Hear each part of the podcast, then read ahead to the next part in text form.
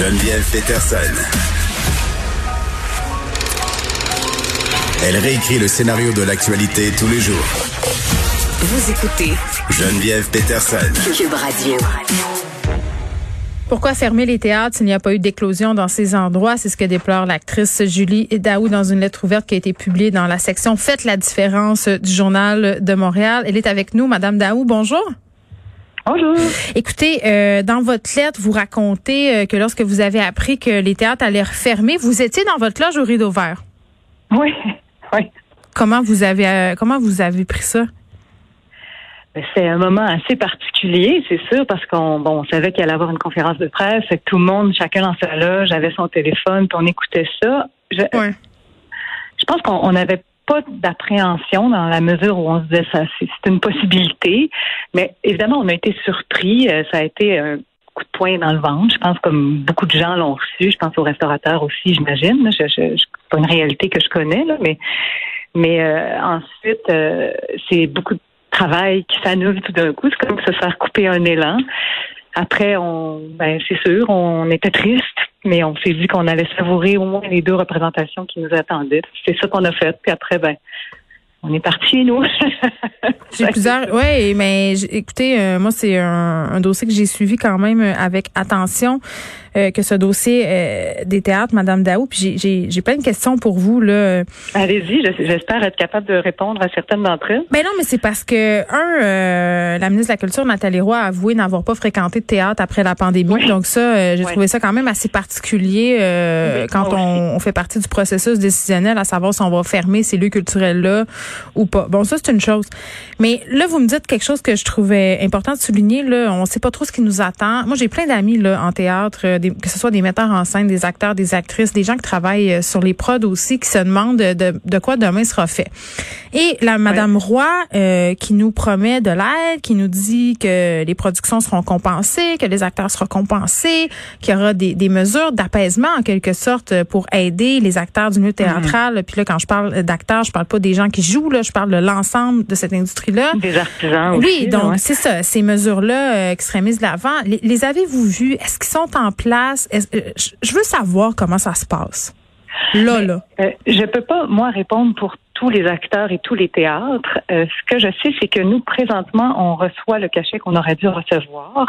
Et quelque part, je trouve qu'on fait partie des privilégiés dans la mesure où ceux, par exemple, au mois de mars, euh, quand les théâtres ont fermé, euh, et que les productions ont été annulées, n'ont jamais eu de compensation.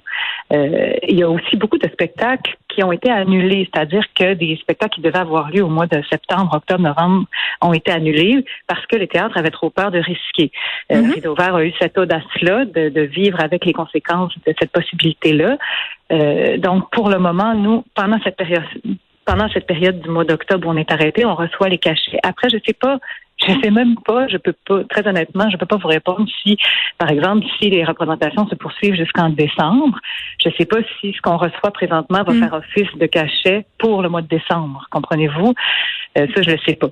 Euh, c'est sûr que c'est, c'est, à mon sens, en tout cas, euh, la moindre des choses. Mm. Si on fait une comparaison, par exemple, je sais pas, je pense au professeur, l'année passée, en mars, bon, euh, il y a une pandémie, l'école est arrêtée, ils continuent de recevoir un salaire, c'est, c'est normal, c'est pas leur faute. Oui, mais on est dans Euh, cette idée quand même que, puis c'est ça qui, qui ressort beaucoup quand on, on sonde si on veut euh, ce que la population en pense, c'est que les arts c'est pas c'est pas essentiel. Ben c'est toujours ça. Puis c'est toujours l'espèce de discours qu'on, qu'on c'est peut-être pas ça le message que le premier ministre et son gouvernement veulent nous transmettre, mais c'est le, c'est comme ça qu'il est reçu. C'est-à-dire que si Mais en même temps, c'est vrai que le théâtre c'est pas une question de vie ou de mort là, c'est pas euh, comme d'arrêter euh, un hôpital. vie. Non, non, non, non. Ben non, puis il n'est pas question de ça. Moi, je suis pas là pour faire les choix entre ce qu'on doit arrêter et ce qui est vital. Ce que je questionne, c'est la cohérence des choses. Et si on m'offre une, une explication qui soit logique, je vais l'accepter. Mais là, ce que j'ai ressenti, je ne crois pas être la seule, c'est une forme d'injustice. Oui, parce qu'il y a d'autres secteurs qui restent ouverts? ben, c'est-à-dire que pour moi, ça manquait de cohérence. Quand la mesure a été annoncée, mm. il y avait encore euh, toutes sortes d'activités qui étaient ouvertes. Et puis là, on a encore la preuve avec les centres d'achat et tout ça. Et c'est pas, moi, je, je, souhaite que rien ne ferme quelque part, évidemment, là, mais en même temps, on souhaite la, santé de tout le monde. Puis je veux pas dire que c'est une mauvaise chose en soi. Ceci dit, si on me dit ben il n'y a eu aucune éclosion, mais on ferme pour que vous serviez d'exemple à d'autres choses, ben c'est là où à un moment donné, là je comprends mal. Mais c'est comme si on hiérarchisait, euh, en fait, euh, certains secteurs de l'économie. Exactement. On, sent qu'on priorise certaines choses, mais pas nécessairement pour préserver la santé publique c'est là. mais en même temps, en même temps, là, euh, Madame Daou, je vais me faire l'avocat du diable un peu. Je pense pas que le gouvernement a aucun intérêt à faire mal à l'industrie théâtrale en ce moment. Si on ben fermait des théâtres, si on fermait des théâtres, c'est parce qu'il y avait des raisons de penser que au niveau de la santé publique, euh, ils nous l'ont dit, là, les lieux fermés, beaucoup de personnes. En même temps, je parlais avec Ginette Noiseux de l'Espace Go qui me disait Écoutez, plusieurs salles ont des ventilations euh, beaucoup plus adéquates que certains commerces. Les gens ah, auraient pu porter le masque. je pense que c'est un peu ça. extrêmement contrôlé. C'est ça que je ne sais pas si les gens sont au courant même. Euh, c'est-à-dire que c'est un environnement très contrôlé. Tout est désinfecté. Les gens sont tous espacés. des salles de 500 places ont seulement 100 personnes très dispersées. Ils gardent leur masque. Fait que euh, mais en même temps, si ça représente un réel danger, comme je dis, j'ai absolument aucun problème avec ça. Je voudrais juste qu'on m'explique quel est-il ce danger-là. C'est tout, en fait. Oui, puis j'ai envie de vous demander, Madame Daou, comme actrice, comment vous entrevoyez euh, votre avenir? Là, là?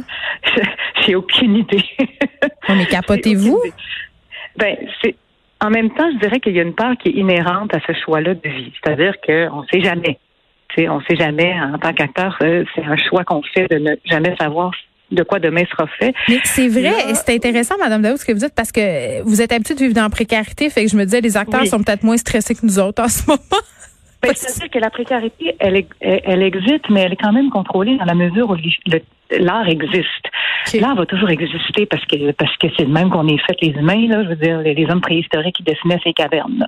Mais euh, ce qu'on va en faire là, l'art vivant avec une salle, des gens qui applaudissent, euh, euh, un mm. regroupement collectif qui, qui, assiste à une sorte de, de, rituel quelque part, tout le monde en même temps, mm-hmm.